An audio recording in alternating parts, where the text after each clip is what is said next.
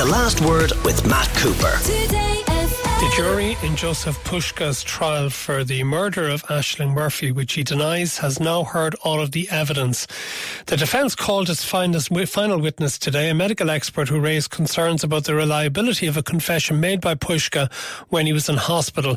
The 33 year old father of five from Slovakia denies murdering Miss Murphy along the banks of the Grand Canal in Tullamore last year. Our TFM Courts correspondent Frank Greaney joins us now from the Central Criminal Court.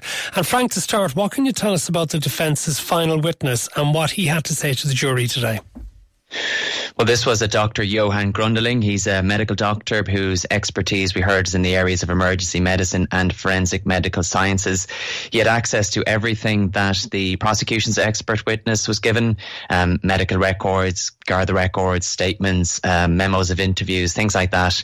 And in his report, he raised question marks over Jozef Puska's fitness to be interviewed uh, by Gardaí on the evening of the 14th of January last year. This was two days after he is alleged to have murdered Ashling Murphy and he is said to have made a confession in hospital on that date. Uh, Mr. Puska had surgery the night before and uh, Dr. Grundling raised concerns about the effects that surgery would have had on him as well as the unfamiliar environment that he found himself in and the language barrier between Mr. Puska and hospital staff. He said all of those things could have contributed uh, to Mr. Puska becoming confused and as a doctor, he said that he would have liked to have assessed him personally to see whether he was fit for interview. And he said that that didn't happen in this case.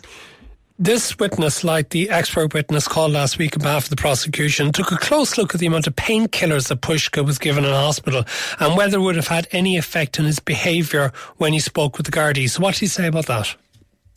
Yeah, and that was uh, specifically in relation to the opioid painkiller oxycodone.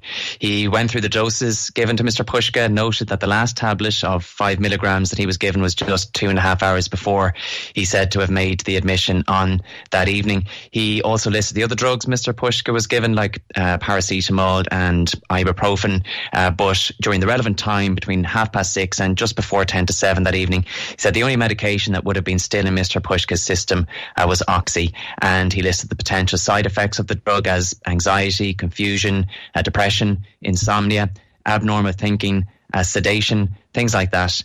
And as I said earlier, he was again working off uh, Mr. Puska's medical records, which he said showed no record of him being confused, uh, disorientated, or hallucinating.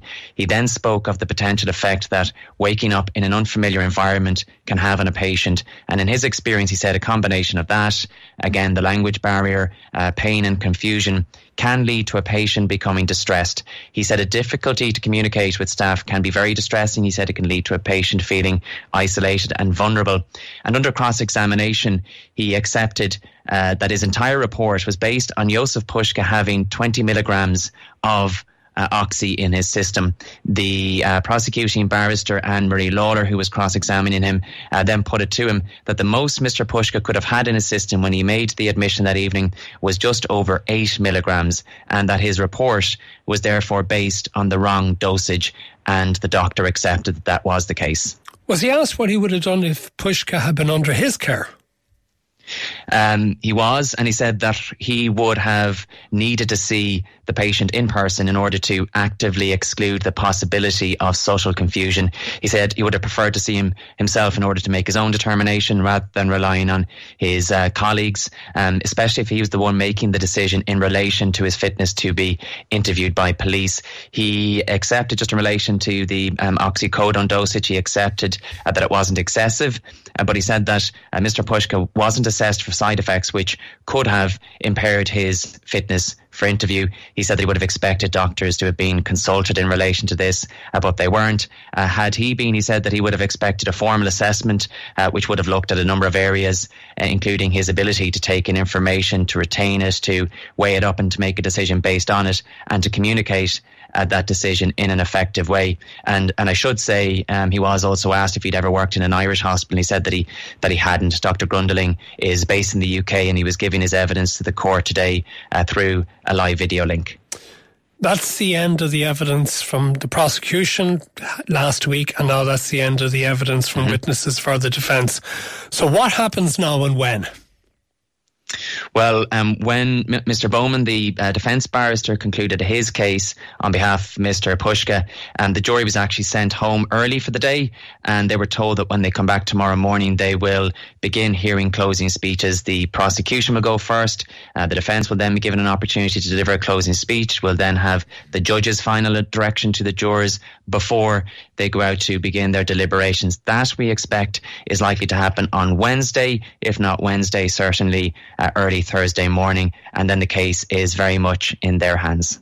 Thank you very much, RTFM course correspondent Frank Greaney. If you want more, Frank has a daily podcast, All Rise, which is available from 6.30 this evening on the Go Loud app or wherever it is you get your podcasts. The Last Word with Matt Cooper. Weekdays from 4.30. Today